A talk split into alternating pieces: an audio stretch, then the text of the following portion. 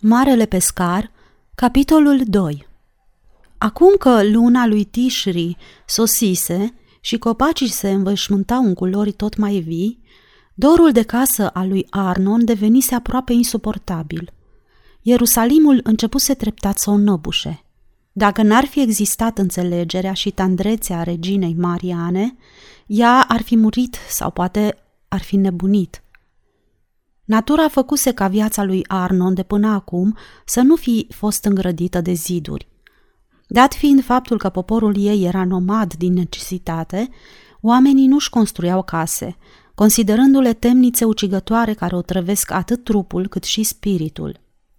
În fiecare dimineață, departe și cu mult timp în urmă, Arnon se trezea în zori pentru a respira adânc aerul proaspăt și înviorător al munților și se bucura de pacea și liniștea, întrerupte doar de clinchetul îndepărtat al clopoțeilor de la gâtul cămilelor.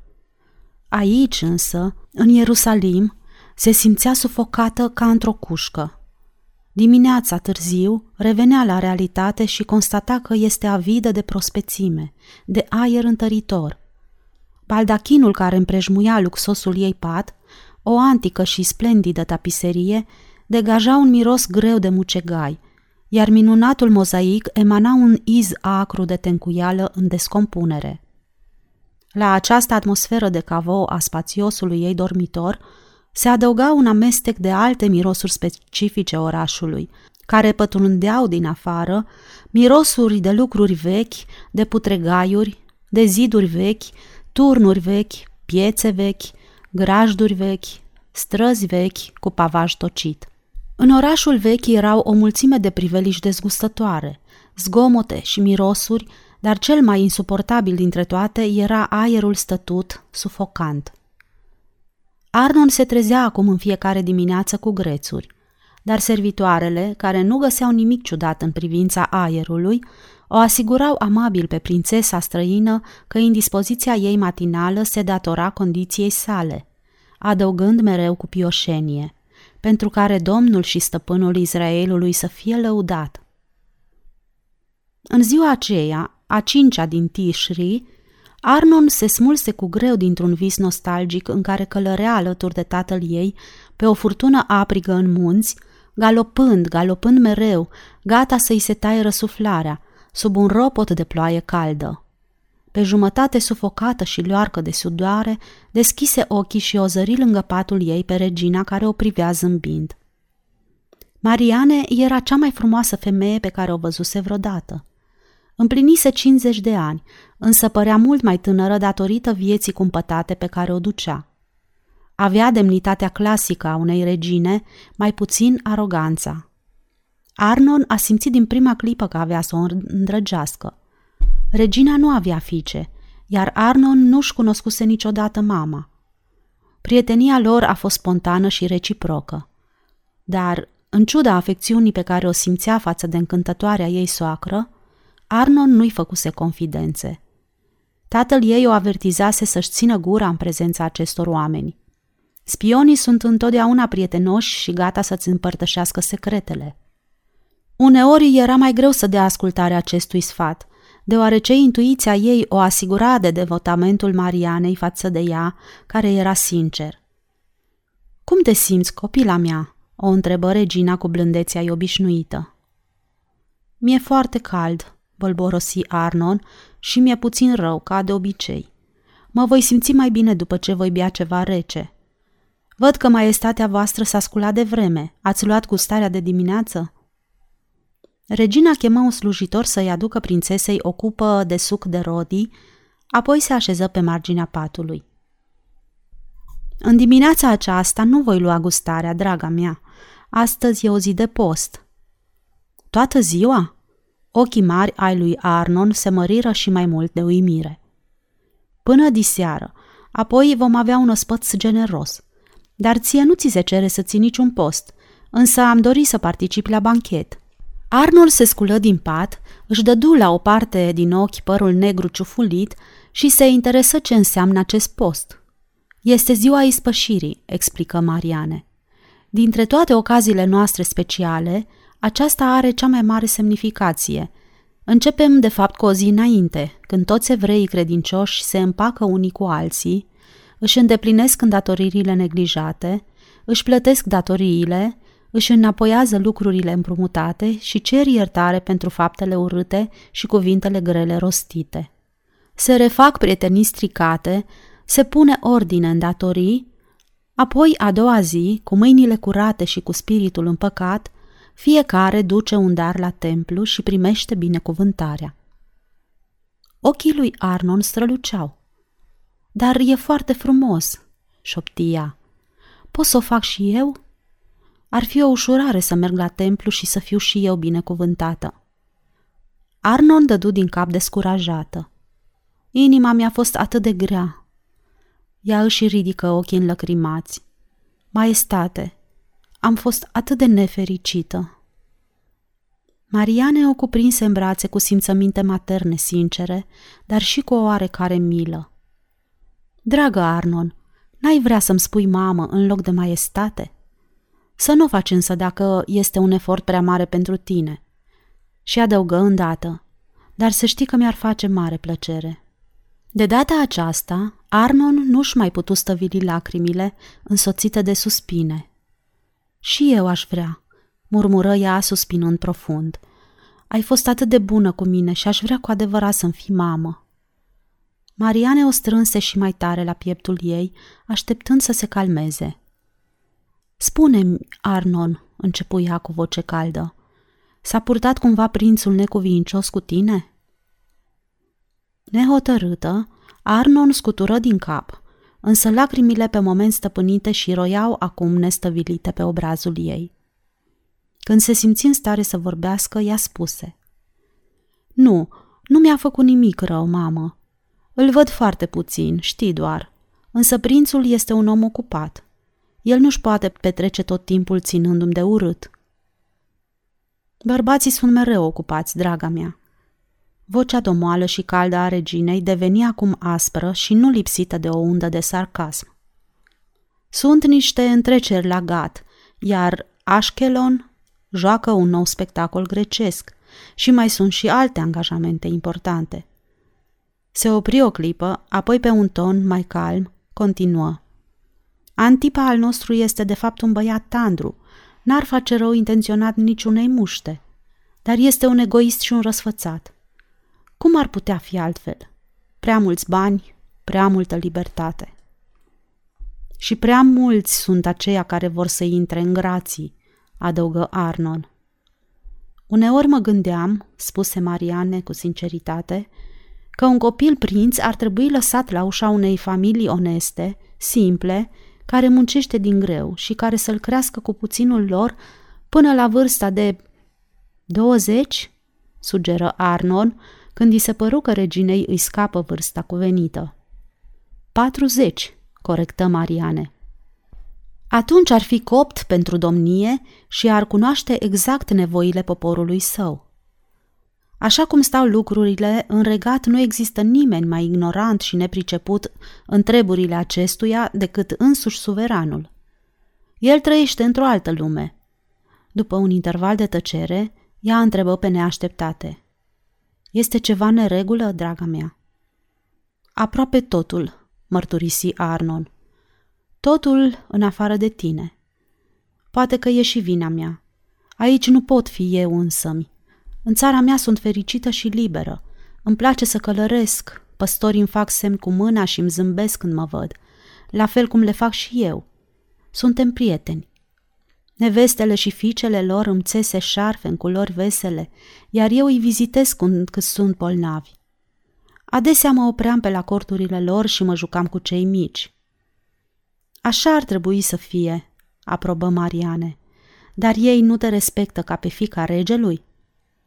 Îmi spun prințesă, dar când ne jucăm, ei nu mă lăsau să câștig doar pentru că eram prințesă și ca să-mi facă plăcere.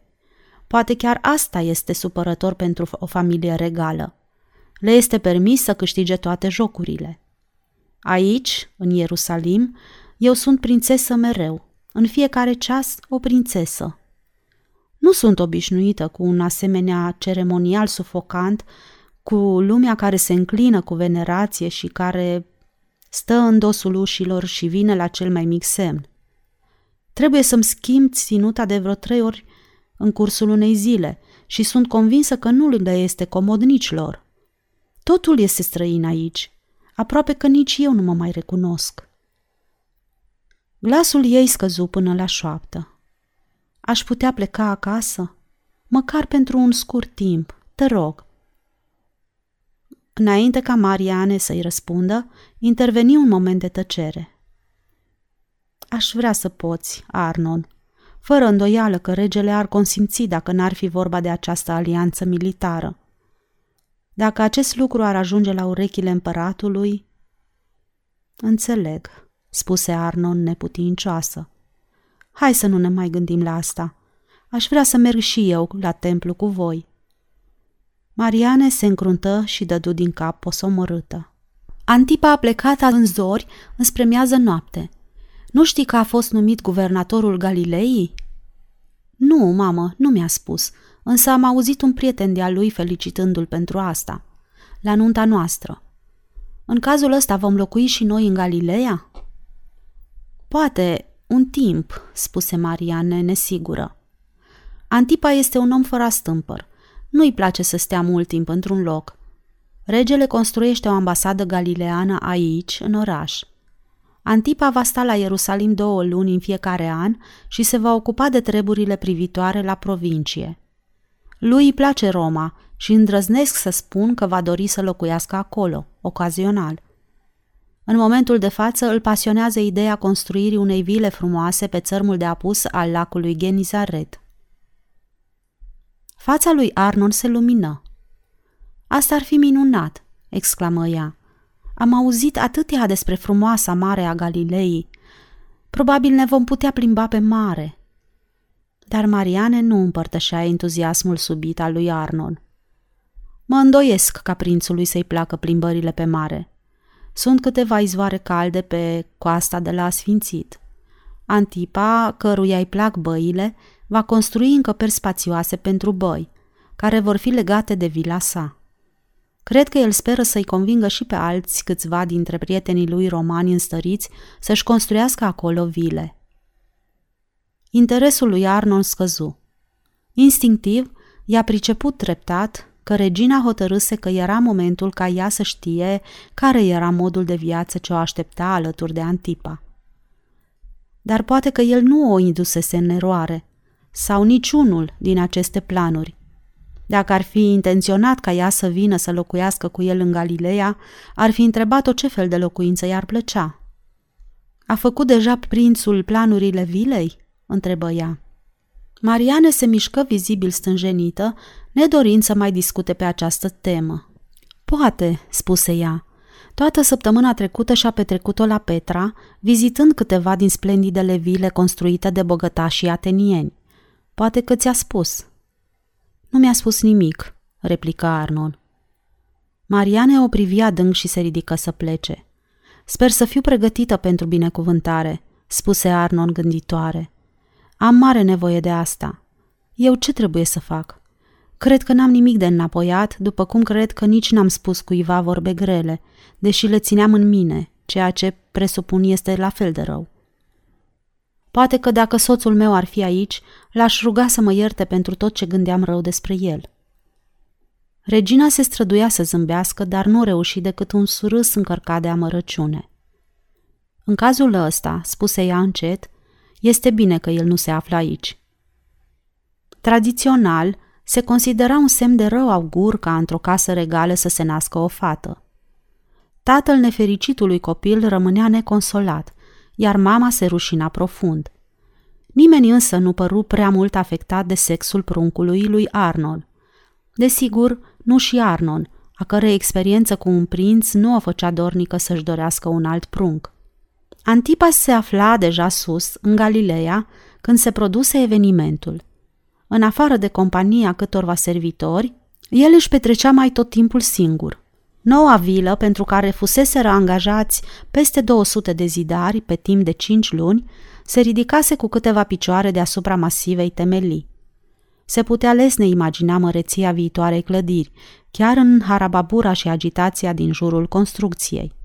Imensa piscină ovală, care avea să fie legată de locuință printr-o serie de arcade grațioase, era terminată, cu excepția montării mozaicului, o treabă migăloasă ce trebuia amânată pentru sezonul în care prințul avea să fie absent.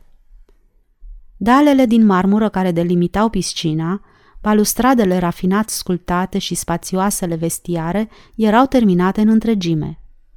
Antipa dăduse multă atenție arhitecturii și utilării acestor încăperi somptuoase, mobilându-le cu multă risipă, pentru că acestea erau destinate uzului său personal. Piscina însă depășise așteptările sale în toate privințele.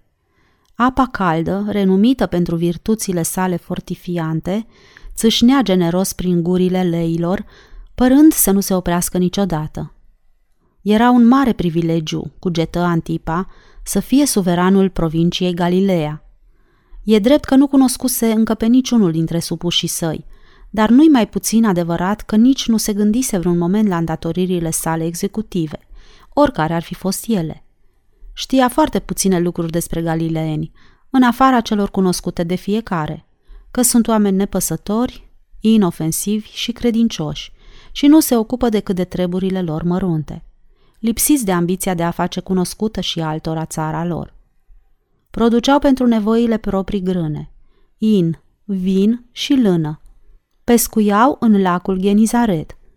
Bărbații erau mai mari meșteri în confecționarea mobilierului casnic, uneori dovedindu-se excelenți artizani. Femeile lor țeseau pentru propria gospodărie. Trăiau o viață independentă, autonomă și, prin urmare, destul de limitată. Nu călătoreau aproape niciodată în afara propriilor lor comunități, cu excepția sărbătorilor pascale anuale, când plecau un număr foarte mare în pelerinaj la Ierusalim, unde petreceau o săptămână în ritualuri religioase. De obicei, duceau cu ei anumite articole de olărit și țesături de casă pe care le ofereau spre vânzare bazarelor. Nu purtau îmbrăcăminte distinctivă, dar în oraș erau rapid identificați prin accentul și expresiile lor. Erau oarecum timizi și sfioși în prezența celor de la oraș, fiind conștienți că sunt considerați străini de locurile acelea. Antipa simțea că sarcina cărmuirii peste acești oameni simpli de la țară nu cerea prea multă trudă. Fără îndoială că neînțelegerile lor mărunte puteau fi soluționate pașnic între ei. În privința eventualelor încurcături cu celelalte provincii, galileenii, neexportând sau importând bunuri de valoare, socotea că nu va fi cazul să facă apel la sprijin juridic. Nu avea nimic sau aproape nimic de făcut. Bogăția sa îi va permite să trăiască în trândăvie și lux. Ori de câte ori se va plictisi de această monotonie, va putea ajunge ușor în cezarea și de aici, pe mare, până la Roma. Viața în Galileea constituia însă o noutate. Antipa era cucerit de priveliștea fermecătoare ce o avea de la porticul dinspre răsărit al piscinei. La ordinul său, servitorii îl trezeau de obicei de vreme pentru a admira ivirea zorilor. Priveliștea ce se dezvăluia ochilor lui la acest ceas al dimineții era într-adevăr mirifică. Mici aglomerări de nori, cumulus, se iviau pe pantele abrupte, transformându-se treptat în ghirlande simetrice, aurite de soarele ce răsărea din spatele lanțului de munți, în timp ce în frumosul lac Genizaret, pe care toată lumea, cu excepția localnicilor, îl numea Marea Galileei, se reflecta albastrul intens al cerului îndepărtat. Venea apoi momentul de apogeu, când soarele atingea de plina sa strălucire, desprinzând poșghița aurii a norilor și împrumutându-le o alta, argintie. Pânzele ușor înclinate ale micilor bărci de pescuit alunecau ușor, mânate de briza de dimineață, sclipind și ele zglobi în lumina soarelui. În altul turn al fortului roman, aflat la o milă departare înspre miază noapte și cupola sinagogii situată în inima așezării Capernaum, căpătau și ele un plus de frumusețe și strălucire. Chiar și colibele pescarilor și pontoanele dispuse în dezordine pe malul lacului dobândeau un aspect pitoresc. Subjugat de atâta frumusețe, stăpânul Galilei chemă să-i se aducă gustarea de dimineață. Doar un singur lucru îi lipsea, o tovărășie potrivită. În această a 18-a zi din Adar, dorința era împlinită. Sosirea lui Mark Varus nu era o surpriză, deși Antipa nu l-aștepta atât de curând. El promisese că va veni pe la jumătatea verii. Însoțit de vreo jumătate de duzină de slugi de acasă și o caravană cu bagaje descărcate la cezarea, Mark își făcu apariția după amiază târziu, înfierbântat și prăfuit, dar exprimându-și zgomotos admirația față de impresionantele construcții. Antipa îl îmbrățișă cu multă căldură, apoi îl înșfăcă și îl împinse cu capul înainte în piscină, unde prietenul său se descotorosi de îmbrăcăminte. Gazda îl urmărea de pe marginea piscinei, străduindu-se să-i pescuiască veșmintele cu un harpon. Împrospătat, Mark se alătură prietenului său care zăcea pe o lectică, tolănit într-o dulce lâncezeală și discuta cu majordomul în legătură cu sosirea unei solii din Ierusalim. Spune-i să se facă comod, îi spuse prințul, și anunță-l că îl vom primi într-o oră sau două. Sire, el spune că e urgent. La Tiberia nimic nu este urgent, spuse tărăgănat Antipa. Tiberia? Întrebă Marc alene din logia alăturată. E cumva numele noii tale vile? Denumirea noului meu oraș, declară Antipa cu mândrie.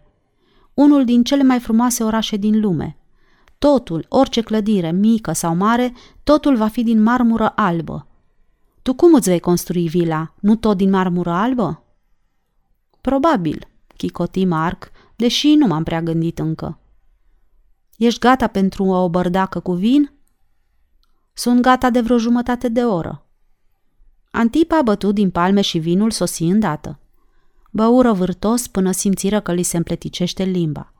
Marc era nerăbdător să afle ultimele noutăți de la Roma și dădea din cap îngândurat. Roma își pierduse cu desăvârșire farmecul. Totul se schimbase. În rău. Nu se mai sinchisi să explice că dezastrul înfrângerii suferite de remarcabilul său tată din partea triburilor germane făcuse ca familia Varus să nu mai fie văzută cu ochii buni în societate. Antipa putea, și o făcuse deja, să-și formuleze propriile sale concluzii. Marc continuă spunându-i că ar fi bucuros să-și mute reședința. Roma era năpădită de o sumedenie de parveniți, oameni vulgari, îmbogățiți rapid, o adunătură ciudată care acum mișuna la toate ceremoniile. Mai precis, bătrânul Augustus avea și el partea sa de vină, dar cel puțin avea și o oarecare demnitate. Tiberius atrăsese în jurul lui o întreagă pleiadă de favoriți ai zilei. Făcuse din Roma cel mai stupid loc din lume. El ura întrecerile și le considera drept prilejul de irosire a fondurilor publice. Recurgea la tot felul de economii, ca și când imperiul s-ar fi aflat pe marginea falimentului. Ei bine, și nu-i așa? bolborosi Antipa. Mark dădu din cap plictisit și îi spuse că așa a fost întotdeauna și, din păcate, așa este și acum – această nouă dinastie tiberiană, continuă el, e pe cale să despoie orașul de tot ce a făcut faima numelui tău. Tot ce auzim acum nu este decât cum să facem ogorul mai productiv și oamenii de rând mai mulțumiți. Asta nu mi se pare a fi lipsit de logică și bun simț, spuse Antipa. Dar tocmai aici e problema, murmură Marc. Ce plăcere poți avea într-o țară care a hotărât să facă lucruri de bun simț? Se mai gândește Tiberius la o invazie în miază noapte? Probabil că lui nici nu i-a trecut vreodată prin cap un asemenea gând, răspunse Marc în zeflemea. Mă surprinde că tatăl tău a dat crezare unor astfel de zvonuri. Împăratul lucrează zi și noapte să refacă armata din vest. Într-adevăr, și eu care credeam că n-a mai rămas nimic din ea, remarcă Antipa ironic. Pentru a atenua duritatea observației, adăugă îndată așa încât nu vom mai avea de ce să ne temem, dacă ești sigur de acest lucru. Știrea o dețin din cea mai autorizată sursă și cred că ai fi putut fi scutit de această alianță matrimonială cu Arabia. Pentru că veni vorba, cum s-a soldat micul tratat? În ochii lui Marc apăru o licărire de răutate. Este drăguță? Antipa se încruntă ușor, încercând să se impertinența cu o ridicare din numeri. Își goli cana, se așeză gânditor și începu să numere pe degete. Făcând semn majordomului, el ordonă să introducă solia. Își scoase pumnalul său frumos încrustat cu pietre și desfăcu sigiliul sulului bogat împodobit. În tăcere și fără să-și trădeze interesul, fiind conștient de curiozitatea lui Mark, el citi mesajul oficial al mamei sale. Observând prezența soliei care aștepta la oarecare distanță, el spuse degajat. După ce te odihnești, te poți întoarce la Ierusalim. Transmite maiestăților lor considerația mea, iar prințesei Arnon cele mai bune urări de sănătate și fericire. Și mai spune-i, adăugă el, ca și cum atunci își aduse aminte, că numele copilului este Ester. De ce vrei să o cheme Ester? întrebă Marc cu o copilărească neobrăzare după ce curierul se înclină și dispăru. Pentru că s-a născut în a 15-a zi din Adar, o zi de cinstire a reginei Ester. N-am auzit de ea niciodată. A cui regina a fost? A Persiei, cu un secol și jumătate în urmă. Evreică? Desigur. De ce desigur? Persia nu este o țară iudeică. Antipa puse capăt acestui interogatoriu cu un gest plictisit, adăugând că el nu este o autoritate în materie de istoria Persiei, dar că Esther, o frumoasă evreică, fusese cândva regina Persiei. Întrebă apoi dacă nu cumva Mark are intenția să parieze ceva pe tema asta. Este copilul tău evreu sau nu?" întrebă Mark, vrând să-l necăjească. Jumătate arab, nu-i așa?" Asta nu contează prea mult." Antipa căscă plictisit. Oricum ea va fi crescută ca o evreică.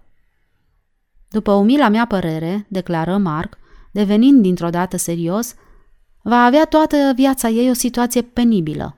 O combinație foarte nefericită, jumătate arabă, jumătate evreică. Nu chiar așa de rea cum crezi, replică Antipa cu un aer liniștitor. Ambele țări și-o vor disputa. Tu știi mai bine, îndrăzni Mark. Dar niciuna din țări nu o va accepta, cu atât mai puțin să-și o dispute. Presupun de pe acum că Esther a ta va fi o copilă foarte nefericită. Ei bine, murmura Antipa, oricum, acum e prea târziu să ne mai batem capul cu asta. El își umplu din nou cana. Pariez că n-ai habar cât de frumoasă va arăta piscina când va fi finisată. Îți voi arăta schițele după cină. Va fi absolut fără egal. Veni din nou Tișri. Vara luase sfârșit și dimineața iarba se acoperea de rouă. Varus plecase la Roma, încântat de asigurările primite din partea prințului că în vreo două luni îi se va alătura și el, după ce va fi prezentat omagiile familiei sale. Ajungând acasă, Antipa își îngădui o oră întreagă de relaxare, răcorindu-se după călătoria obositoare. Pătrunse în apartamentul reginei ca și când ar fi plecat de lângă ea cu o oră mai înainte. Se așeză comod într-un jil scăptușit cu perne moi și o așteptă să sosească. Antipa. Mariane îl cuprinse în brațe, strângându-l cu ardoare. Ai stat atât de mult timp departe de noi. Ne întrebam dacă te vei mai întoarce vreodată. Îl reținu în brațe și îl privi îndelung cu afecțiune. Ești negru ca un țăran. El o bătu ușor pe obraz. Frumoasă ca de obicei, declară el. Ce mai faci? Stătură împreună pe un divan, Mariane mângâindu-i obrazul bronzat. Ai văzut-o pe Arnon?" întrebă ea nerăbdătoare. Nu încă. Observând îngrutarea mamei sale, el adăugă. Desigur, pe tine am vrut să te văd mai întâi. Mariane acceptă omagiul cu un ușor zâmbet, dar fața ei deveni din nou gravă, clătinându-și capul cu amărăciune. Cred că ar trebui să spun, dragul meu, că indiferența ta față de Arnon n-a făcut altceva decât să-i zdrobească inima. Puteai cel puțin să-i trimiți o scrisoare amabilă în legătură cu copilul. Regret, mormăi Antipa, am fost foarte ocupat. Vila, știi, trebuie să-ți povestesc despre ea. Îți amintești când m-am gândit prima oară la ea? Vila poate aștepta, spuse Mariane cu asprime în glas. În numele bunului simț, te sfătuiesc să te duci imediat la prințesa ta și la frumoasa ta copilă, Fara. Hai, vin și eu cu tine dacă asta îți ușurează situația. Se ridică și îl antrenă după el. De ce îi spui copilului Fara? O întrebă Antipa uimit. Eu am spus să fie Esther. Tu poți să-i spui Esther dacă îți place, replică Mariane indignată. Arnon însă i-a spus Fara. Împotriva voinței mele? Desigur, de ce ar ține Arnon cont de dorința ta după felul în care ai tratat-o? Este soția mea. A, într-adevăr, credeam că ai uitat. Mariana era furioasă acum și cuvintele se revărsau iute și fichiuitoare. Nu aveam de gând, fiule, să te necăjesc în primul ceas al sosirii tale acasă, dar nu a uitat chiar toată lumea că tu ești însurat cu prințesa Arabiei. Desigur, nu regele Aretas. Tatăl tău a și primit un mesaj din partea lui. Îți va spune el despre ce este vorba. Antipa privi atent în ochii mamei sale și înghiți zgomotos, simțind că se profilează o furtună la orizont. Adică să cred că Arabia ne este ostilă acum? Îți va spune tatăl tău care este situația, repetă Mariane. Hai mai bine să mergem și să încercăm să o îmbunăm pe Arnon. Nu, mărâi Antipa. Nu voi cere iertare unui arab, nici chiar lui Arnon, chiar dacă acest cioban necioplit care se intitulează rege a avut nerușinarea să dicteze unui prinț al Ierusalimului, Mariane ridică o mână în semn de avertisment. Este clar că nu ești în apele tale să o vizitezi pe Arnon. Du-te atunci imediat la tatăl tău ca să afli cum stai cu această nefericită afacere.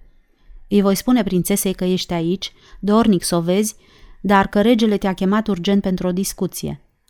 Antipa se îndreptă spre ușă, dar se opri pentru că regina mamă mai avea ceva de spus. Ar fi în avantajul tău dacă te-ai comporta respectos la întrevederea cu tatăl tău. Fără ifose, fără frivolități sau aroganța copilului preferat și răsfățat al regelui. E supărat, nu-i așa? Supărat este un cuvânt prea blând. Și nu te osteni să-i povestești ce-ți construiești în Galileea. Regele are acum alte planuri pentru Galileea. Întrevederea n-a fost veselă. La început, Antipa a fost lăsat, destul de politicos, însă categoric, să aștepte la ușa sălii de audiențe a tatălui său, șambelanul anunțându-l pe ton ferm că regele este ocupat. Dar el dorește să mă vadă, izbucni Antipa. Du-te și spune-i. Maestatea sa a fost anunțat că înălțimea voastră este aici. El vă poruncește să așteptați până ce veți fi chemat. Antipa se întoarse să plece. Spune maiestății sale că mă întorc când va fi mai puțin ocupat, spuse el nepăsător. Aș îndrăzni să vă sugerez, replică șambelanul aproape în șoaptă și oarecum lingușitor, că prințul ar de a pleca. Indignat, căută cu privirea un scaun pe care să se arunce, dar spre marea lui surpriză și plictiseală nu exista niciun scaun în anticameră. Era pe cale să ordone să îi se aducă unul, însă șambelanul se și strecură afară din hol, închizând ușa după el. Antipa a început să se plimbe nervos, spumegând de furie. Niciodată nu mai fusese tratat în felul acesta. Se hotărâ să plece și păși nervos spre imensa ușă boltită care ducea spre terasă, dar gândindu-se mai bine, renunță și se întoarse. Se scurse o oră bună până ce șambelanul reapăru, anunțându-l că maestatea sa îl poate primi. Cu un zâmbet forțat, Antipa intră, se înclină și spuse Îți adresez salutul meu, sire. Sper că te găsesc bine. Stai jos, se răsti regele. Fața lui Antipa se întunecă și rămase pironit locului. Deveni imediat evident că regele își alcătuise cu grijă discursul în care se lansă cu toată severitatea. Încercase, spuse el mai calm, să fie un părinte îngăduitor – nu a fost ușor pentru un rege, împovărat de grijile țării, să impună copiilor săi disciplina fermă necesară formării unui caracter dârz și disciplinat. El se bazase pe caracterul fiilor lui, crezând că dacă le oferă avantaje și situații minunate, ei se vor strădui să devină demni, puternici și integri. Dar se înșelase amarnic, continuă el mâhnit. Unde mai exista oare un părinte prin aceste părți care să aibă mai puține satisfacții din partea copiilor lui? Filip, un bicisnic încornorat. Vocea lui Irod tremura de indignare și dispreț. Mai era și acest insuportabil Arhelau. Oare cu ce greșise, se întreba regele, să fi meritat o asemenea năpastă ca Arhelau? Nu mai departe de săptămâna trecută, continuă el cu mânie crescândă, nerușinatul tău frate a venit să ne povățuiască, spunându-ne că am fi prea bătrâni să mai guvernăm, că am trudit prea îndelung, cu prea multă sârguință, că ar trebui să ne retragem și să-i conferim lui regența. Poftim! Regele întregii iudei! Să-i fie acordată lui un gură spartă, un certăreț care nu se poate împăca nici cu și lui trântori și bețivani. Antipa zâmbi ca și cum își amintise ceva și, simțindu-se el însuși amenințat, găsi cu cale să adauge câteva cuvinte în apărarea fratelui său mai mare. Observând că prințul ar putea să spună ceva, Irod făcu o pauză pentru a-l asculta. Într-adevăr, Arhelau se supraapreciază, sire, dar este chiar atât de neconceput să îi se confere regența iudeii? În fond, nu este el moștenitorul acestui tron? Asta, aruncă Irod pe neașteptate, nu este treaba ta. Ajungem acum și la treburile tale. Și astfel, după această considerabilă întârziere, ajunseră și la treburile prințului, care erau la fel de dezastruoase. Chiar dacă Antipa ar fi avut instinctul normal al unui copil de șase ani, ar fi trebuit să-și dea seama, declara regele, la ce riscuri se expusese când consimțise să devină ginerele unui rege arab. Antipa protestă, fără prea multă convingere, că de fapt îi se impusese această onoare. Însă Irod nu părea dispus să atenueze cu nimic împrejurările. Ai tratat-o pe această copilă arabă într-un mod rușinos. Ce neghiob ești să crezi că acești sălbatici arabi, care cu toate manierele lor necioplite au și ei mândria lor, te-ar lăsa să jignești unicul copil al regelui lor? Acum va trebui să te descurci singur și ia seama, încă bine. Aretas mi-a și trimis vorbă. Mesajul său este scurt, însă clar. Fica lui trebuie adusă acasă la el în Arabia. Antipa ridică puțin capul și se lumină. Îi adresă părintelui său o privire în care se citea ușurarea. Observând unda de satisfacție din ochii fiului său, Irod se ridică din scaunul său și se îndreptă spre el cu un deget amenințător. Fii atent, strigă el. Prințesa va fi luată acasă în Arabia, nu trimisă, iar tu, eminența voastră, o va însoți. Aretas insistă asupra acestui lucru. Fica sa mult iubită, continuă el, a suferit destul la curtea asta. Ea nu va fi returnată ca un obiect sau o marfă respinsă. Acestea au fost cuvintele sale. Soțul ei o va duce acasă de o manieră corespunzătoare situației lor și îi va da onorurile la care sunt îndreptățiți atât ea cât și compatrioții ei. Dar, se repezi Antipa, de ce vrea el ca eu să joc această comedie? Probabil că el mă disprețuiește. Sigur că da, răcni Rod, și nu probabil. Și de ce nu te-ar disprețui? Sălbaticii ăștia mă vor omorâ dacă apar pe acolo, bombănie Antipa. Te vor înjunghia dacă nu o vei face. Și cam cât ar trebui să stau acolo? Până ce vei fi restabilit mândria știrbită a prințesei, până ce le vei demonstra lui Aretas și consiliului său că tu o respecti pe prințesa lor ca pe soția ta. Între ei se așternu liniștea. Trebuie să plec la Roma, protesta Antipa. Am treburi acolo. Poate, spuse Irod gâfâind furios, dar la Roma n-ai treburi la fel de urgente ca aceea pe care o ai în Arabia. Dar cu obligațiile mele din Galileea, cum rămâne? Acum trebuie să uiți cu totul despre Galileea. Să înțeleg, Sire, că m-ai destituit? Pentru moment, da. Ne vom ocupa noi de toate problemele Galilei, iar dacă vei mai pune vreodată piciorul în Galileea, aceasta este o întrebare la care îți poți da tu singur răspunsul. Acum poți pleca. Împacă-te cu prințesa ta și pregătește-te să o duci acasă la ea fără întârziere. Deplângându-și amarnic soarta, Antipa se sprijini de brațele scaunului și se ridică în picioare cu cea mai nefericită expresie. Sire, mormăi el, aceasta este cea mai nenorocită zi din viața mea. Asta doar până la plecare, adăugă regele.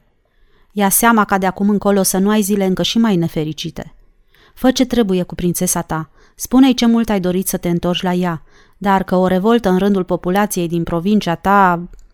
Apoi renunță plictisit, văzând că fiul său ascultă cu atenție, căutând în gura părintelui său un alibi improvizat. Hai, spune și tu o minciună, continuă el în dorința de a contribui la îndulcirea situației fiului lui, dar să fie una bine ticluită. Arnon va încerca să te creadă, dar să știi că nu e nici pe departe atât de proastă pe cât este bărbatul ei. Aha, o revoltă, deci, sări Antipa. O revoltă periculoasă, iar tu va trebui să rămâi aici și să o potolești. Irod căzu pe gânduri și continuă ca pentru sine. Da, asta îi voi spune lui Aretas. Ar putea pune la îndoială cât este de adevărat, însă o scuză proastă într-un caz disperat e mai bună decât niciuna.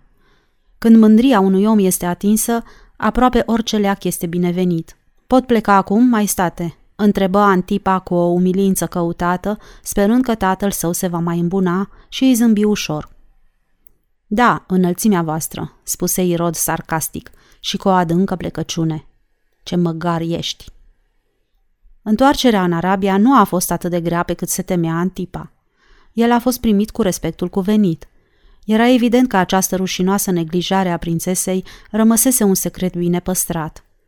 Aparent, Arnon fusese tratată cu amabilitate la Ierusalim. Regele Aretas își primise ginerele destul de binevoitor, totuși fără amabilitate ostentativă, o atitudine ușor de explicat prin reținerea sa obișnuită. Consilierii reuniți în grabă pentru a-și prezenta omagiile fură obligați să admită unul față de celălalt, deoarece niciunul dintre ei nu cunoștea cât de prost îi mersese prințesei în afară de Ilderan și Tema, că dacă Antipa n-ar fi fost evreu, ar fi fost aproape un bărbat plăcut. Nu e vina lui că e evreu, remarcă Abdil. Nu, desigur, în cuvință Mișma, dar tocmai aici e marele ghinion.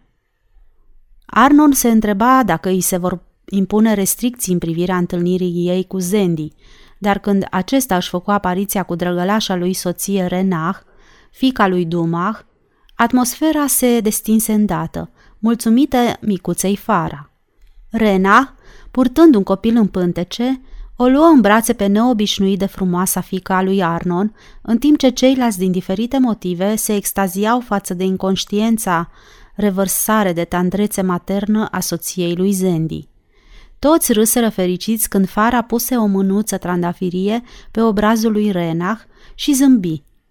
Antipa, care avea talentul de a-și face repede prieteni, era încântat de reacția drăgălașă a fiicei sale la mângâierile consoartei lui Zendi.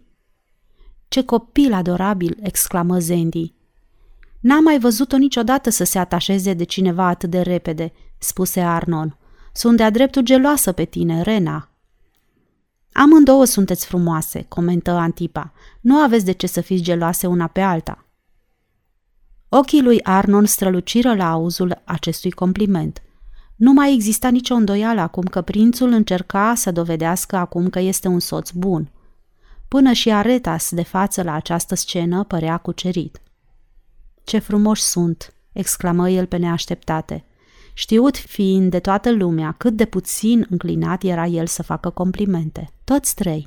Întoarcerea lui Antipa în Arabia se dovedia astfel mai ușoară decât se așteptase sau meritase. Micuța Fara îi netezise calea. Arabii de prin împrejurimi și din depărtări veneau să vadă acest copil minunat care îi fermecase pe toți și a cărui frumusețe era pe buzele tuturor. Vașnicii păstori care resimțiseră în mod amarnic căsătoria lui Arnon cu un evreu, veneau și ei să se convingă dacă pruncul ei era într-adevăr așa de frumos, precum îi mersese vestea. Și constatau că prințul este evident devotat familiei sale, ceea ce ei aveau să transmită mai departe și altora. Poate fi evreu, spuneau ei, însă se poartă bine cu prințesa noastră. Arabii cu rang de vârsta lui, inițial suspicioși și distanți, începură treptat să se apropie de Antipa.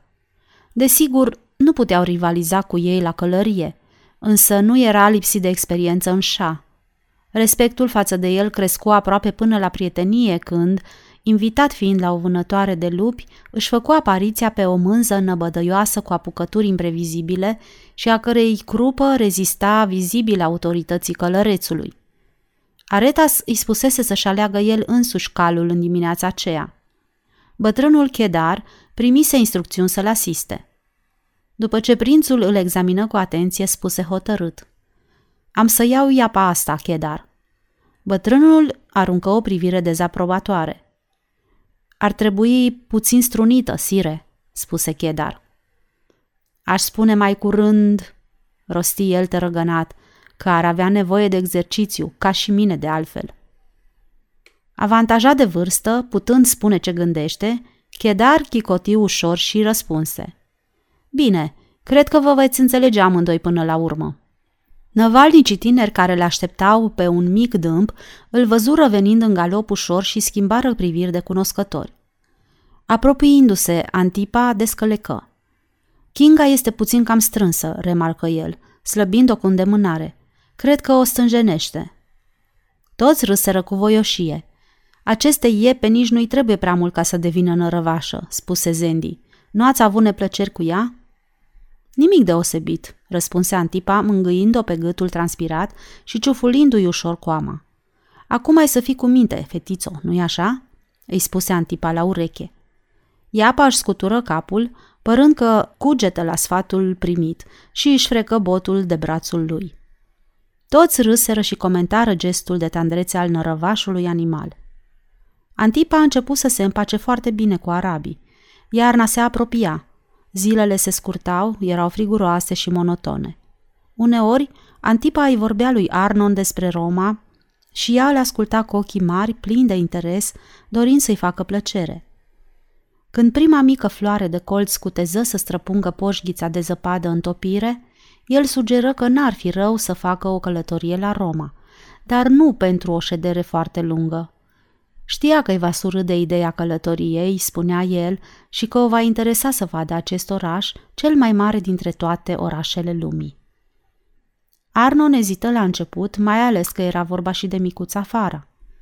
O vom lua cu noi, spunea Antipa. Dar va fi foarte greu, ripostă Arnon. Atunci să o lăsăm aici, spuse el. Are o doică excelentă, iar noi ne vom întoarce curând. Hai, mai gândește-te, o imploră el, adăugând gânditor. Eu sunt un om crescut la oraș, draga mea, și a trecut atât de mult timp de când n-am mai pus piciorul pe o stradă pavată. El s-a purtat foarte bine, Arnon, îi spuse tatăl ei când fata îi ceru sfatul. Chiar mult mai bine decât ne-am fi așteptat. Poate călătoria asta l-ar dispune. Da, dar eu nu mă simt prea bine într-un oraș mare, spuse Arnon. Iar soțul tău nu se simte bine la țară, replică Aretas.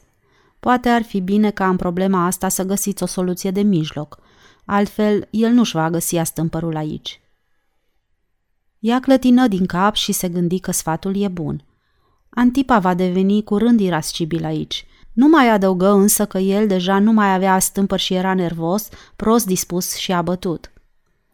Nimeni n-ar fi putut fi mai atent și plin de gingășii decât Antipa pe parcursul îndelungatei lor călătorii din portul Gaza către Roma.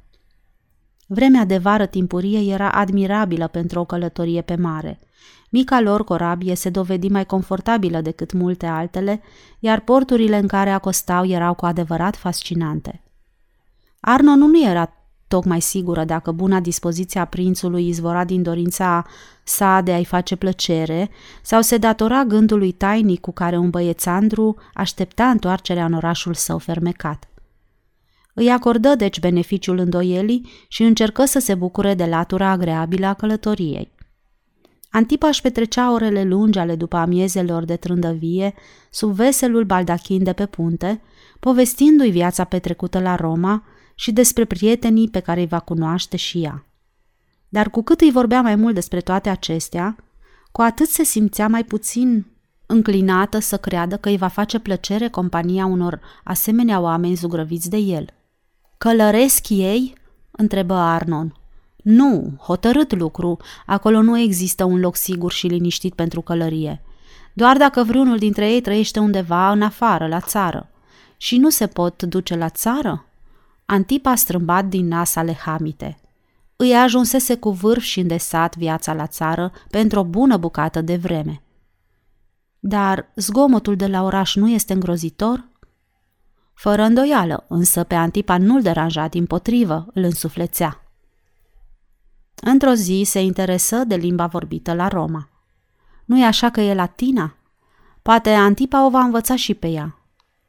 Nu, îi răspunse Antipa, nu se vorbește latina. Ea este folosită doar de pătura inferioară. Acolo toată lumea care este cineva, continuă el, are profesori particulari și acești oameni sunt invariabil greci.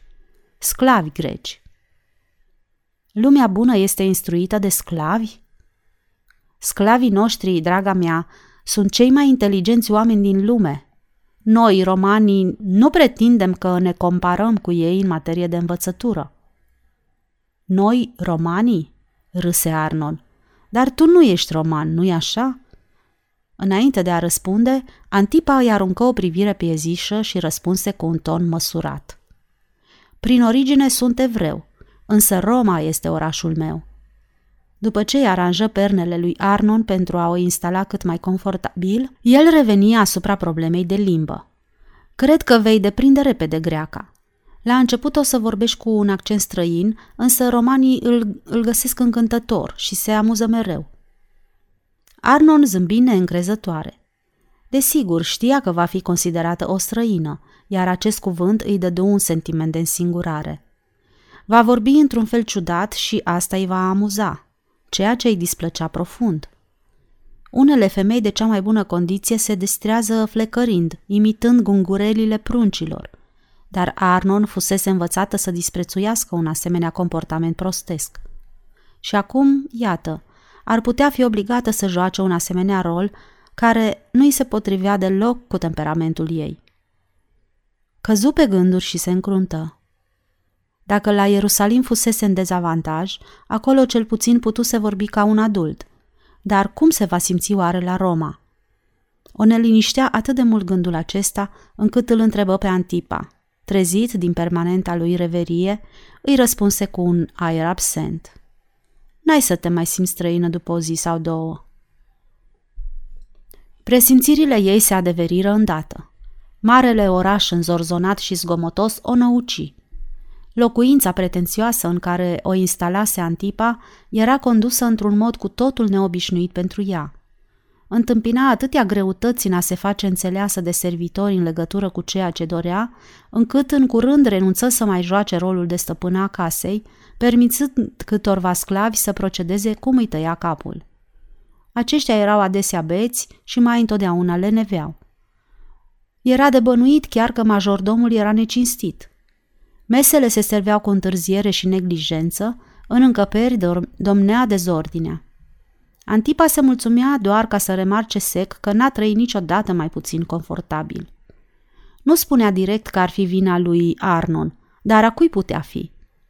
Prima lor ieșire în societate a fost la locuința lui Mark Varus.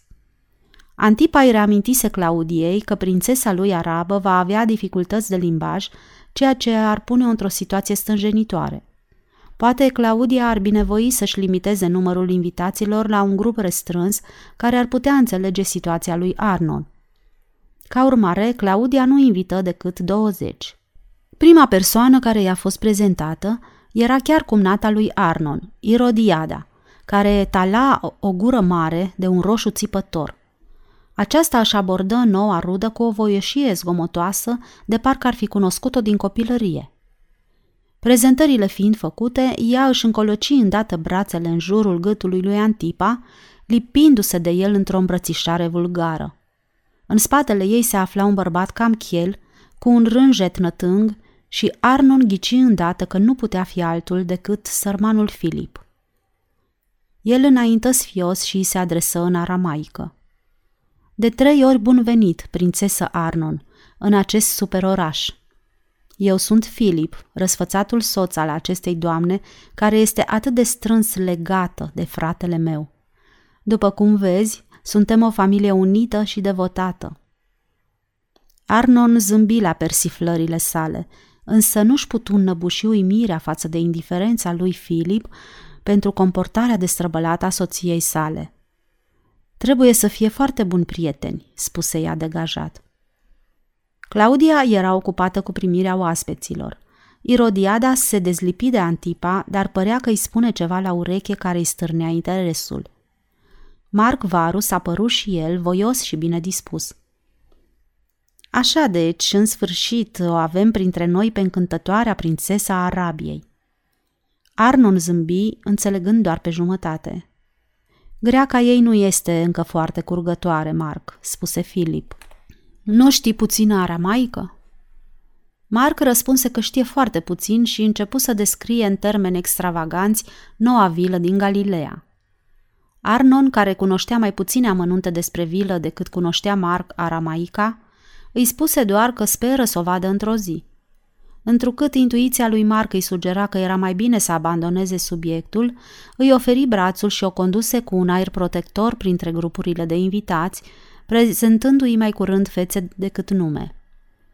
Lui Arnon îi se păru că nimeni nu știa cine este sau că nici nu le păsa prea mult.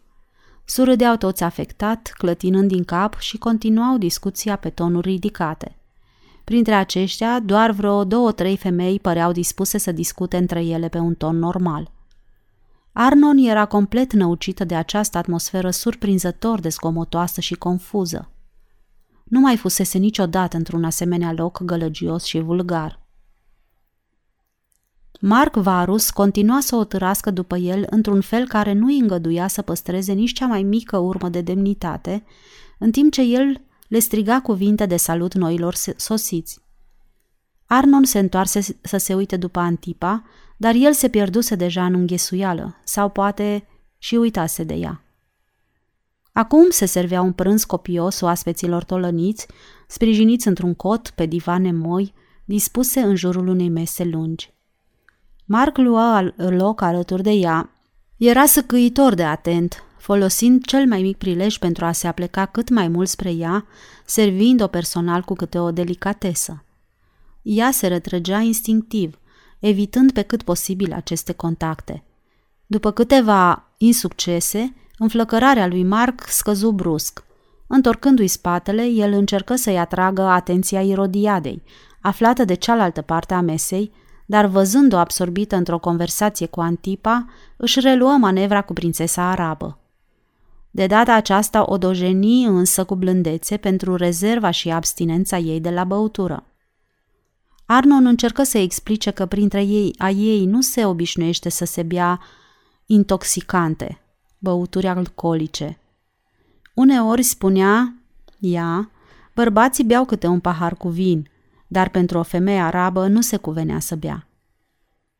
Filip, care stătea lângă ea, prinse câteva crâmpeie din discuția lor, se aplecă și făcu precizarea că la festinurile romane se bea vârtos. Oamenii pe jumătate beți, continuă el, nu suportă să vorbească cu cineva care nu face același lucru. De aceea, prințesa Arnon, Varus te constrânge să bei și el știe bine ce spune – este gazda ta și vrea ca prezența ta aici să fie o reușită pentru el. Marc ascultă încruntat, însă nu făcu niciun comentariu. Asta înseamnă că nu voi avea succes decât dacă voi fi puțin biată? întrebă Arnon șocată. Ei, spuse Filip tărăgănând cuvintele și chicotind. Ăsta e un fel de a spune. Dar, ca să fiu sincer, n-am mai văzut niciodată pe cineva să o spună atât de scurt și direct. El îi surprinse privirea lui Mark, care îi răspunse cu o grimasă amenințătoare, ridicând din numeri. Mă tem că nu prea îmi va plăcea la Roma, murmură Arnon.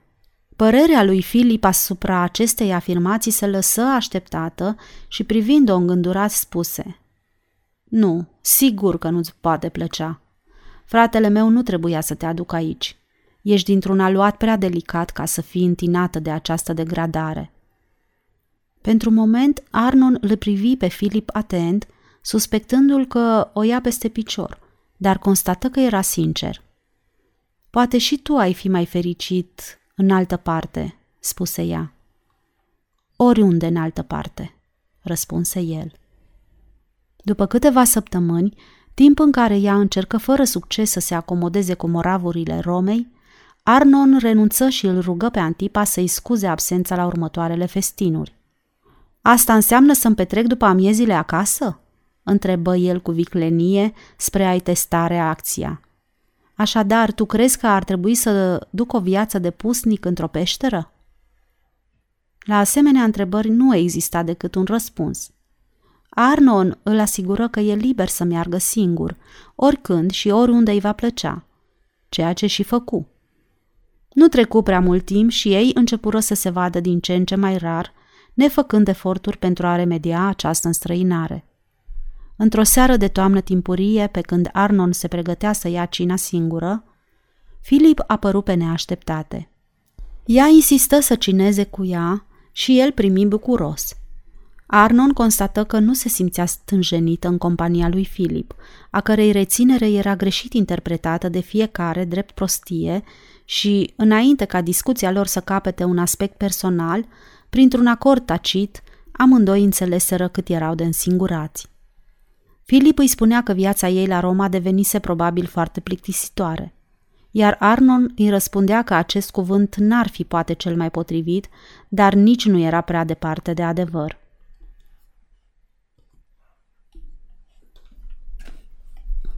Uneori, afirma Filip visător, de-abia o pot suporta. M-am gândit adesea să plec de aici în Sicilia, poate undeva unde să trăiesc singur. Închisese ochii și părea că gândul său zbura departe. La țară, într-o căsuță pe o colină verde, cu fructe și flori, copaci, iarbă, asfinții de soare și un câine sau doi drept prieteni. Dar mă întreb dacă ai fi fericit departe de familie, încercă Arnon o părere când el se trezi din reverie. Eu nu am familie, mormăi el. Irodiada nu e niciodată acasă, iar eu nu o întreb unde își petrece timpul. Și de ce nu o întrebi? cuteză Arnon. Nu este soția ta? Pentru același motiv pentru care tu nu îl întrebi pe Antipa unde își petrece timpul, răspunse Filip cu un surâs ștrengăresc. Pun pariu că dacă am încercat să aflăm cam pe unde s-ar afla ei acum, i-am găsit pe amândoi în același loc. Vrei să spui că sunt adesea împreună? Sunt întotdeauna împreună. Și dacă aș fi în locul tău, Arnon, m-aș întoarce imediat în Arabia, înainte ca scandalul să te umilească pe tine și pe poporul tău. Inima lui Arnon început să bată puternic și tâmplele îi zvâcneau. Bănuiesc că acesta este motivul pentru care ai venit în seara aceasta la mine, spuse ea neputincioasă. Cred că era și timpul să aflu aceste lucruri. Filip încuvință din cap fără să o privească. Toată lumea știe, spuse el. De ce n-ai ști și tu? În dimineața următoare, inevitabilă înfruntare între Antipa și Arnon puse capăt nefericitei lor alianțe. Spre marea lui ușurare nu s-a discutat scandaloasa comportare a prințului. Arnon se mărgini să spună doar că la Roma nu mai era locul potrivit pentru o prințesă arabă care spera să fie fericită, iar Antipa acceptă bucuros spunând că întoarcerea printre ai săi era unica soluție a problemei lor. El, personal, se va ocupa de aceasta fără întârziere. În acest scop a fost pregătită o corabie bine utilată și încărcată cu tot ce trebuia pentru a face cât mai confortabilă o lungă călătorie pe mare. Oameni de încredere, iscuțiți în conducerea caravanelor, au fost angajați pentru siguranța călătoriei pe uscat din portul Gaza. Cu o zi înainte de îmbarcare, Antipa încercă să aducă discuția asupra posibilei atitudini a regelui Aretas. Asigurând-o din nou pe Arnon asupra înțeleptei ei hotărâri de a se întoarce acasă, el adăugă mieros. Ce fericit va fi tatăl tău să te aibă din nou acasă, lângă el. Sunt convins că s-a simțit atât de singur fără tine. Arnon se încruntă, strânse buzele și îl privi drept în ochi. Antipa se feri, evitându-i privirea. Încet, ea se aplecă să-l privească cu insistență pe sub genele ei lungi, apoi îi adresă un zâmbet enigmatic. Tatăl meu se va bucura, desigur, de întoarcerea fiicei sale în cortul său, spuse ea măsurându-și cuvintele. Însă Aretas, regele Arabiei, nu va fi încântat să afle că prințesa Arabiei a fost expusă rușinii de un dușman străin. Să înțeleg că va căuta să se răzbune? De data aceasta Antipa era serios, iar vocea îi tremura. Văd că prințul Antipa nu cunoaște prea bine istoria Arabiei, răspunse Arnon, dacă își închipuie că această jignire poate fi ușor trecută cu vederea. Acest avertisment încărcat de subînțelesuri curmă buna dispoziție și siguranța de sine a prințului. Îmbujorându-se, începu să umble furios încoace și încolo. Regele Arabiei n-are decât să facă ce poftește, strigă el. Fără îndoială că prințesa va pune și ea paie peste foc, dar, sigur, nu-i va spune regelui că nici ea n-a făcut vreun efort pentru a-și îndeplini obligațiile față de soțul ei. Se opri din nou și o privi spre sever. Eu nu ți-am făcut niciun rău. Din potrivă, tu m-ai părăsit. Arnon se ridică brusc în picioare, iar ochii scăpărau de mânie. Chiar vorbești serios?" exclamă ea. Primește mulțumirile mele, Antipa, pentru această favoare deosebită. Uluit de această reacție neașteptată, simțindu-se lovit în vanitatea lui, o privi atent și constată că nu era ironică. Vorbea sincer. El ezitase îndelung să-i dea această veste zdrobitoare, iar acum devenise clar că era încântată că fusese în sfârșit exprimată. Se înclină rigid și se îndreptă spre ușă, de unde se mai întoarse pentru a-i adresa ultimele cuvinte. Pe corabie vei găsi o tânără sclavă greacă, de familie bună, pe care am cumpărat-o la un preț foarte mare. Este proprietatea ta și sper să o iei cu tine. Ea citește, scrie și vorbește curgător greaca. În afara îndatoririlor sale, o va învăța poate pe copila mea o limbă mai plăcută decât imitația necioplită a limbii aramaice care se vorbește în Arabia. Arnon se îmbujoră iar. Chiar dacă limba noastră este necioplită sau nu, replică ea, depinde de cine o vorbește. Și apoi n-am nevoie de un cadou de despărțire de la tine. Fă cum vrei, spuse Antipa nepăsător. Oricum, sclava se va afla pe corabie și îți va aparține. Dacă nu o vrei, arunc-o peste bord. La plecarea corăbiei, prințul nu era prezent. De fapt, Arnon nici nu se aștepta să apară, așa încât nu se simțea dezamăgită. În ultimul minut, înainte de pornirea în larg, Filip sosi într-o dispoziție surprinzător de veselă. El o luă deoparte pe puntea din spate, unde avură o scurtă discuție de despărțire. Este o zi bună pentru tine," spuse el voios, la fel ca și pentru mine. Tu te întorci acasă la oamenii care te iubesc, eliberată și departe de tot ce ți-a făcut viața neplăcută. Dar tu?" se interesă Arnon. Și eu sunt liber. Irodiada mi-a adus la cunoștință că ea și fratele meu vor să se căsătorească și m-a întrebat dacă sunt de acord să divorțez. Să divorțezi? Auzi ce vorbă, niciodată nu am acționat cu mai multă vioiciune ca acum. Peste o săptămână plec în Sicilia. Ce norocos ești, Filip, spuse Arnon, sper să fii fericit acolo. Mă voi gândi mereu la tine, imaginându-te în grădina ta mult visată. Prințul poate ți-a spus și ție, divorțează de mine, adăugă ea încet. Filip dădu din cap afirmativ. Am fost încântat și surprins totodată că Antipa a avut curajul să-ți spună asta personal. Fratelui meu i-a displăcut întotdeauna să admită că este un derbedeu. După ce își luară rămas bun și corabia se puse în mișcare, Arnold se îndreptă spre cabina spațioasă, unde o tânără și foarte drăgălașă sclavă, cu o figură neobișnuit de luminoasă și senină, cam de vârsta ei, despacheta lucrurile trebuincioase călătoriei. Ea uitase complet de slavă. Fata îi făcu o plecăciune adâncă și timidă, apoi își reluă îndelitnicirea. Mi s-a spus că îmi aparții, spuse Arnon cu bunăvoință. Cum te cheamă? Ione, înălțimea voastră, spuse fata cu o nouă reverență supusă. Mi te poți adresa cu prințesă Arnon și fără plecăciuni. Te pricepi la călătoriile pe mare? Nu știu, prințesa Arnon. Dar aceasta nu este prima ta călătorie, nu-i așa? Nu, prințesa Arnon. Am fost adusă la Roma din Pireu într-o corabie de sclavi, pe când nu aveam decât zece ani. Dar noi eram îngrămădiți acolo, jos, unde era mereu întuneric și unde lipsea aerul. Îmi era rău mai tot timpul. Poate ar fi mai bine dacă...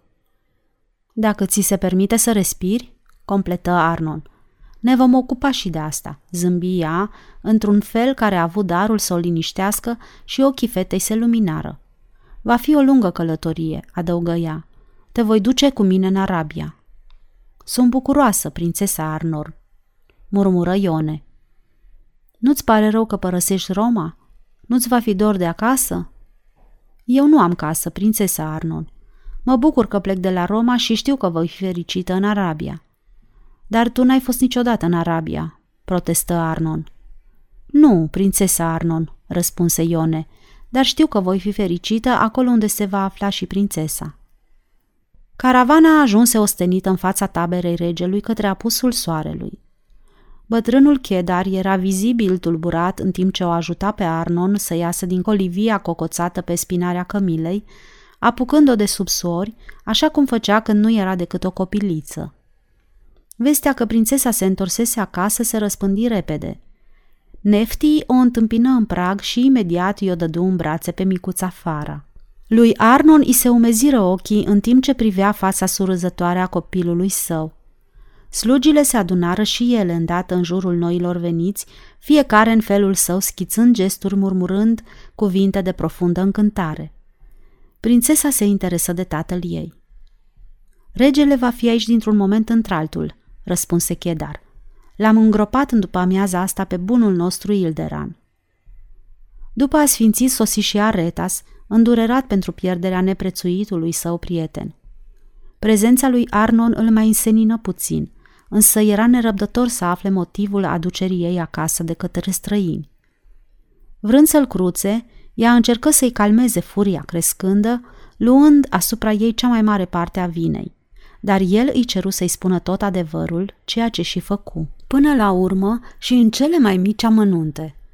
Aretas nu mâncă și nici nu dormi în noaptea aceea. În dimineața următoare, solii bine echipate fură trimise în toate direcțiile, cu mesaje către consilieri, prin care li se relata pe scurt cele întâmplate. La rândul lor, consilierii trimiseră vorbă șeicilor triburilor în vederea unei incursiuni imediate asupra Ierusalimului. Se ordonă mobilizarea cavaleriei, concentrarea ei și, având loc pe malul de est al Iordanului, în apropiere de satul Jeshimot. În decurs de cinci zile, se adunaseră deja două mii de călăreți înarmați. Furia care îl cuprinsese pe Aretas, deși încă primejdioasă, era acum înfrânată, așa încât, în momentul în care regele se adresă trupelor sale întărâtate, avea o înfățișare calmă, dar hotărâtă. Arabia au suferit o gravă umilință din partea iudeilor. Irod va primi o ripostă cruntă și rapidă dacă mărșavul lui Antipa nu îi se va da de urmă. Arabii nu aveau nevoie de alte îndemnuri. Erau atât de nerăbdători să pornească, încât consilierii amânară alegerea unui succesor al lui Ilderan. Într-adevăr, Aretas îi stăpâni cu greu până la sosirea altor contingente din depărtări. Tânărul Zendi urma să mobilizeze un număr de oameni dintre curajoșii săi vecini și ar fi luat-o înaintea celorlalți dacă Aretas nu i-ar fi potolit cu severitate avântul.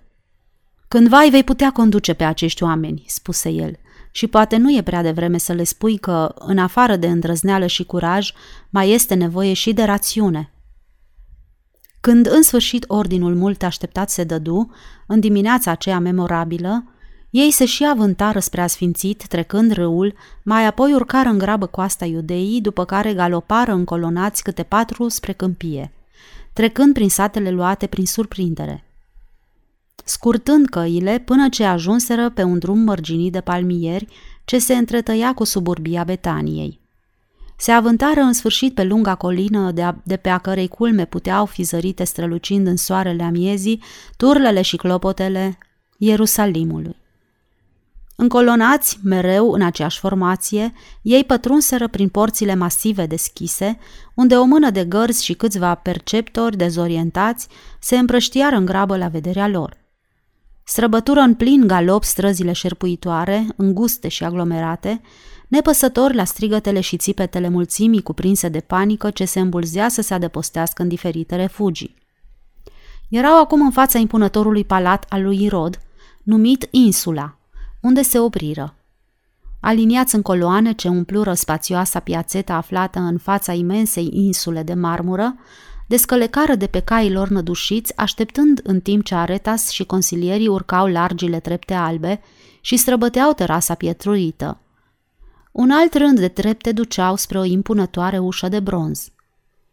Vreo mie de legionari romani se aflau în poziție de apărare, dar fără să intervină pentru a-i împiedica pe călăreții arabi. Se putea crede că nerușinarea acestor aprici călăreți, care îndrăzniseră să se avânte chiar până la porțile insulei, îi luase mințile legatului. Lui Aretas îi se păru ciudat că o forță atât de mare era mobilizată pentru paza palatului regal. Mai mult ca sigur, regele nu primise nicio veste în legătură cu o posibilă invazie.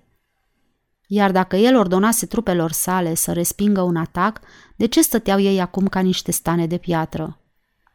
Dumă la Irod, îi se adresa Areta strigând legatului care se apropia cu respect. Regele Irod a murit, sire. Ia seama, strigă Zendi, este periculos să-l minți pe regele Arabiei. V-am spus adevărul, sire, repetă calm legatul. Regele Irod a murit azi dimineață de un atac. Arătând către trupele sale, mai adăugă. Aceasta este garda de onoare. Deschide porțile, ordona Aretas. Am venit aici să-l văd pe Irod, viu sau mort. După o scurtă discuție, legatul Iulian dădu ordin și ușa mare de bronz se deschise. Detașamentul călare începu să înainteze. Sire, protestă legatul, sper că nu aveți de gând să pătrundeți călare în insulă. Ar trebui să-i arătați mai mult respect regelui iudeilor.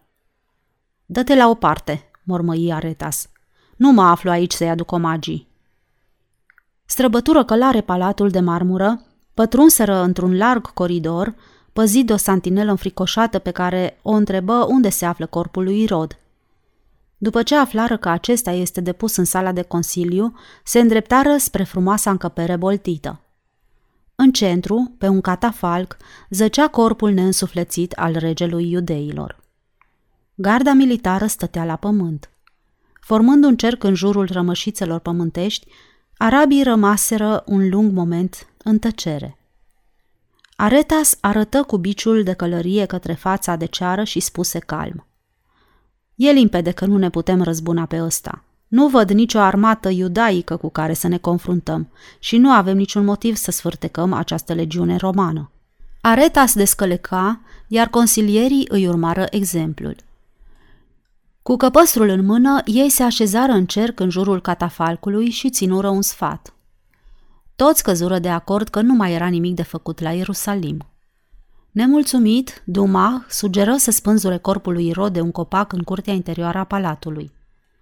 Mișma, care urma să fie numit consilier șef, obiectă față de această propunere pe motiv că ar fi nedemn. Ar fi la fel de demn ca și ceea ce facem noi acum, spuse Dumach. Privind cum armăsarul lui Mișma făcea un pas înainte și adulmeca picioarele vineții ale defunctului rege. Toți cei de față râsără pe înfundate. Chiar și areta srânji însă reținut. Încă lecară, dădulă un ocol sălii de consiliu, se strecurară prin coridorul pe care intraseră și ieșiră în soarele dogoritor. Călăreților rămași afară, li se prezentă un scurt raport asupra situației și li se dădu libertatea să facă fiecare ce poftește până la apusul soarelui. Dezamăgiți și iritați, ei se întoarseră în zona în care se desfășura negoțul și, după obiceiul soldățesc, dădură iama prin prăvălii și piețe, dar fără să provoace pagube serioase. Doar un bătrân aurar indignat îndrăzni să li se adreseze călăreților care dădeau puzda în prăvălia lui. Aveți bunătatea, vă rog, și lăsați-vă caii afară. Sunteți bineveniți, însă nu avem loc de găzduire și pentru cai. Arabii găsiră hazlie observația și râsără cu poftă în timp ce dădeau roată prin bazarul său, examinând marfa de preț expusă. Mulțumit că arabii nu-i devastaseră prăvălia, aurarul răspunse bucuros la toate întrebările. Cum se face că nu ți-ai închis azi prăvălia?" se interesară arabii. N-am primit niciun ordin să închidem," răspunse bătrânul negustor. Nu știi că regele Irod a murit?" Sigur că știu. Era bolnav de mult? Nu ați auzit? Am aflat că a murit, asta e tot. Da, dar mai e ceva. Prințul Arhelau s-a întors noaptea trecută de la Roma și s-a certat cu regele. Se spune că prințul fusese înjunghiat accidental, iar regele a avut un atac și a murit. Arabii se opriră și cercetară prăvălia, apoi îl asaltară pe bătrân cu alte întrebări.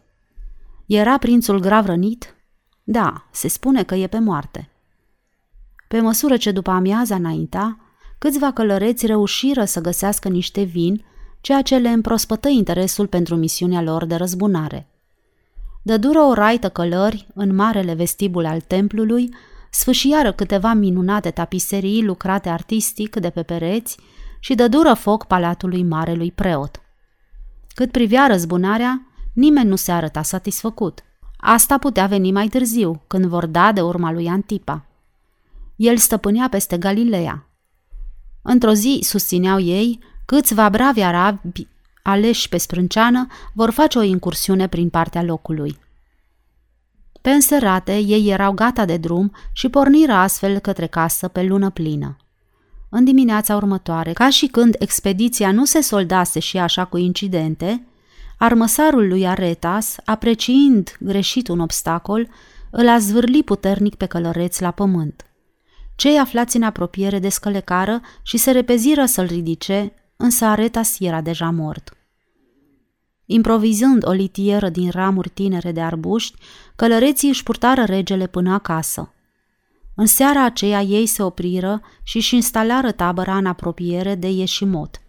După ce luară cina în tăcere, trupele se adunară să-l asculte pe Mișma în legătură cu încredințarea domniei Arabiei lui Zendi, fiul lui Ilderan. Sfârșitul capitolului 2